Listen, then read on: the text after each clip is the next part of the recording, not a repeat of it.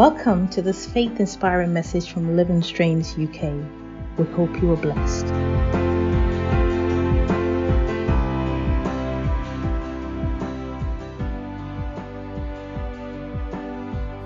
God's word is inspired by His Holy Spirit, and so they are words of prophecy.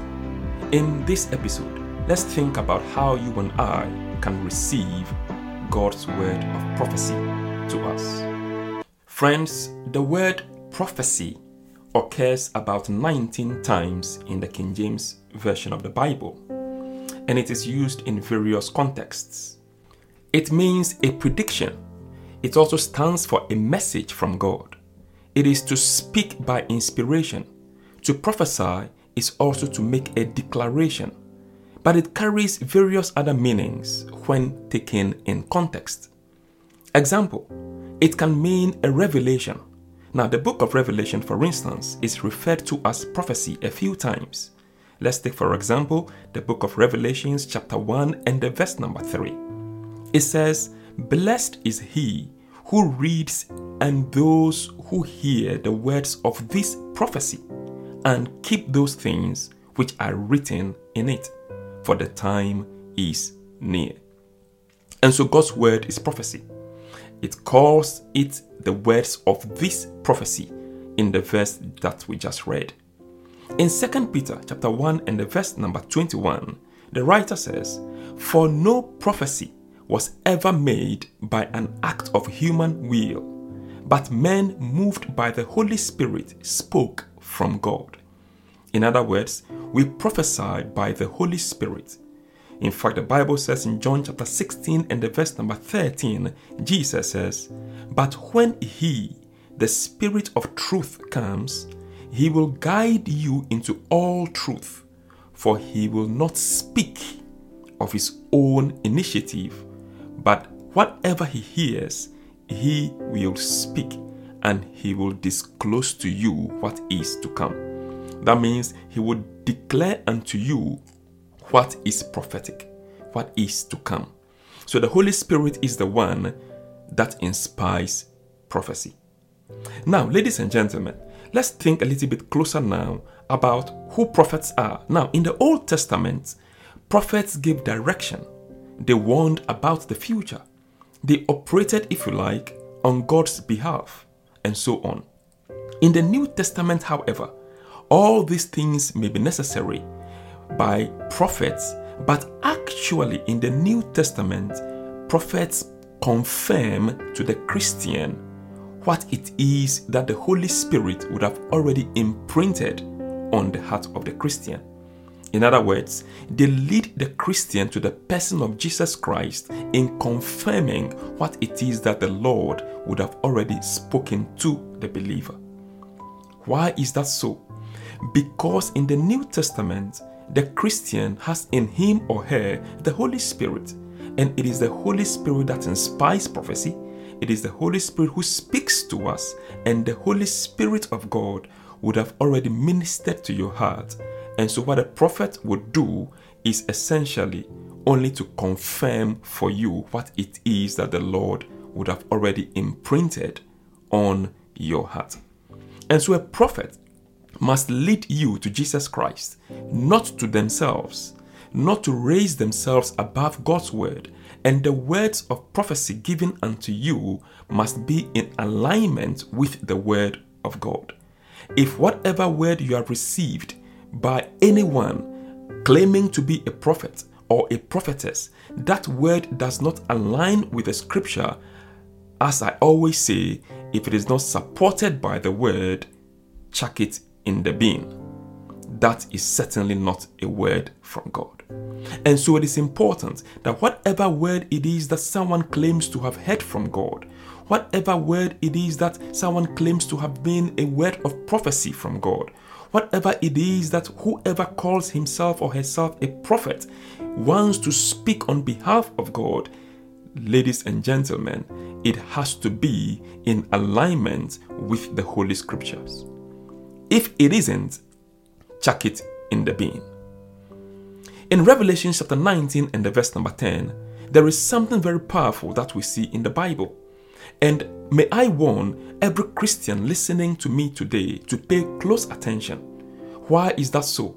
Because whoever says they are prophets, whoever says they are prophetesses, whoever says to you that they have heard from God for you, the word of the Lord must lead you to the person of Jesus Christ and not to themselves. And so let's look at what happened in the book of Revelations, chapter 19, and the verse number 10. John the Apostle, who wrote this book of the Bible, the Bible said when he received a word of prophecy from the angel of the Lord who was revealing these things to him, the Bible said John did something which is a very important mistake which he did, which some Christians also do today. And so let's see what the Bible says. In John chapter 19 and the verse number 10, the Bible says, that is now John speaking. He says, Then I fell at his feet to worship him. But he said to me, Do not do that. I am a fellow servant of yours and your brethren who hold the testimony of Jesus.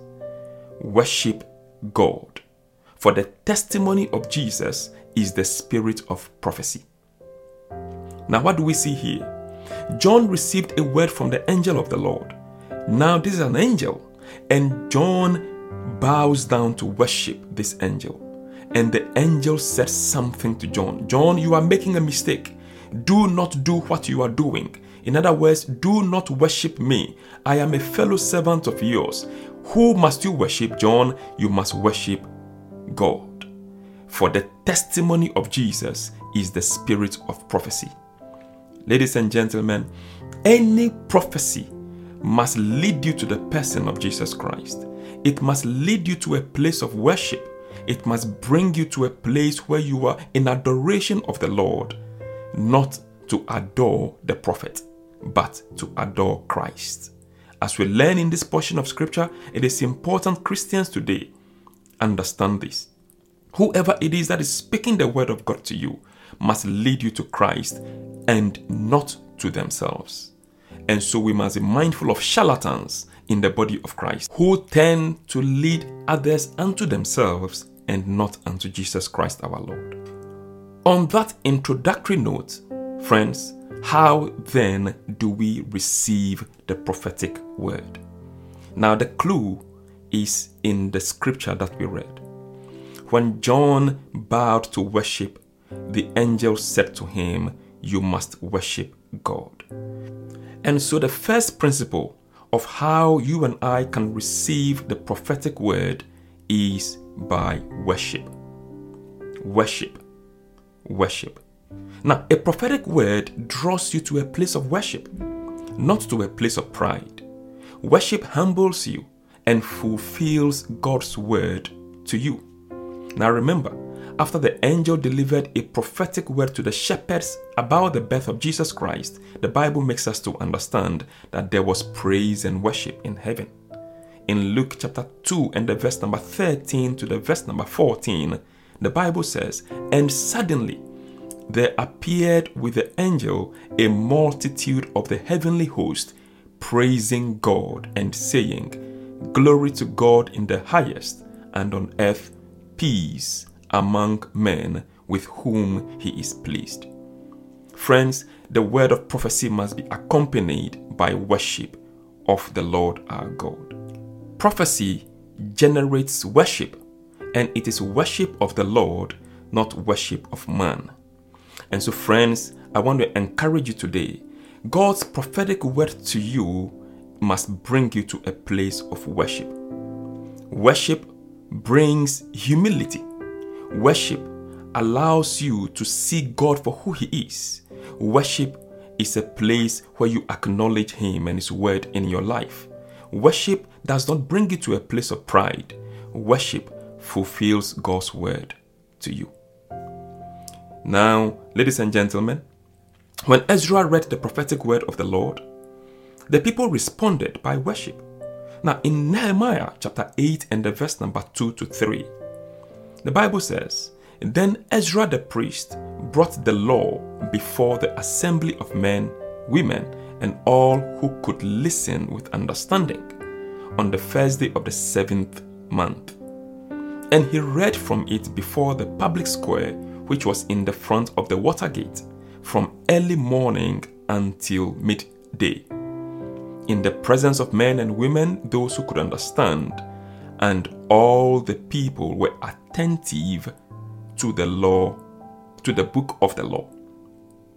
Now, let me pause there a little bit and give you some context.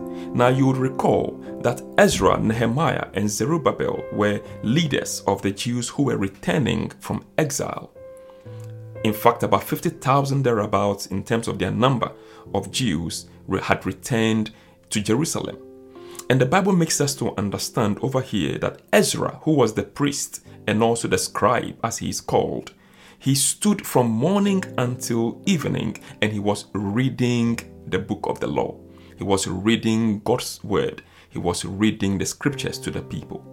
And the Bible said all the people were attentive to the book of the law. So, principle number one you receive the word of prophecy by paying attention to it, by paying attention to God's word. Now, as we established earlier on, God's word is the word of prophecy to you. A Christian who does not pay attention to the word of God and is rather waiting to hear someone say to them, That says the Lord, that Christian is likely to be deceived by others. And so, friend, I would want us to pay attention to God's word. Stay in the scriptures, read the word, meditate on the word, be attentive to the word, as we see the people do in this verse of scripture that we just read. In the verse number 6 of the same book of Nehemiah, chapter 8, the Bible then says, Then Ezra blessed the Lord, the great God, and all the people answered, Amen, Amen. With the raising of their hands, they then kneeled down and worshipped the Lord with their faces to the ground. Oh, how beautiful, how glorious is this verse! They were attentive to the word of prophecy and after they had heard the word, the Bible said they kneeled down and worshipped the Lord with their faces to the ground. They adopted a posture of worship after hearing the word of God. They went before Him in worship. They bowed unto the God of heaven in worship after they had received the word of prophecy. And so, ladies and gentlemen, one important thing that we must understand is God's word to us must draw us to a place of worship. And so, you receive the prophetic word by bowing down in worship. You need to be a worshiper. You need to understand that the Lord your God is a God who deserves your worship. The very breath that you breathe today is possible because God, in His grace, has made that possible for all of us today. He deserves our worship. And so, more importantly, when we receive His word, we ought to bow in worship. Oh, what a blessing! What a blessing. Another very beautiful portion of scripture which I would want to share with you is somebody by name Manoah and his wife in the book of Judges, chapter 13. Now, remember, Manoah and his wife were the parents of Samson. That is Samson the mighty man, Samson the strong man. His father was called Manoah. And so the Bible makes us to understand that the parents of Samson in Judges chapter 13 they were directed by the angel who had earlier on given them the words of prophecy about the birth of Samson. The angel directed the parents to make a sacrifice to the Lord. And that is really instructive. They had just received the prophetic word. They wanted to do something for the angel, and the angel said, Offer a sacrifice unto the Lord. Every prophetic word, ladies and gentlemen, that you receive must be directing you to the worship of the Lord your God. We receive the word by worship. It becomes settled in us by worship. That is the worship of God not the instruments through whom the word came. And so, even in that portion of scripture, this angel of the Lord said to Manoah and his wife, Make a sacrifice unto God. when they made the sacrifice, the Bible said the angel rose in the flames. Oh, how glorious, how powerful, how beautiful that is. I encourage you today. God's word of prophecy is for you, but you ought to receive it by worship. God's word of prophecy is for your edification. You ought to step into that by worship. When you take the Bible tomorrow morning to read, or this evening to read, or later down the week to enjoy, I need you to understand that you must approach it very attentively as God's word of prophecy to you. And when you have received the word, please go to a place of worship. When you rise up in the morning, let worship be on your lips. When you are driving your car, let worship be on your lips. When you are taking a run, let worship be on your lips. When you are taking a hike or a walk, let worship be on your lips. After listening to this podcast, because this podcast is God's word to you, let worship follow thereafter. Let worship be the state of the Christian in their daily lives today. The Lord bless and keep you. Now, if you have listened to this message, but you are not very sure what it is that this means to you, I would want to invite you to know the person of Jesus Christ our Lord. The Bible says, For God so loved the world that he gave his only begotten Son, that whosoever believes on him shall not perish but have everlasting life. To receive Jesus, may I invite you to say this prayer after me today. Dear Lord, I recognize that I am a sinner. I cannot save myself, but I understand through your word that you sent your only begotten Son, Jesus, to die for my sins. I believe that He took my sins away. I believe that my chastisement, which I deserve, was placed upon Him, so that when I trust in Him, I receive forgiveness of sins. I believe that He died for me. I believe that you raised Him up on the third day for my sins, so that when I trust in Him, I also rise into a new kind of life in God. From today, I declare I belong to you, Lord. I do not belong to the world. I leave my old life behind and I turn unto you, my God. Make me yours, and from today I declare I am born again. In Jesus' name I pray. Amen. God bless you. I would like to support you in your Christian journey. Get in touch with us, and I'll be happy to get in touch and to help you. God bless you and keep you. See you in the next episode. Goodbye.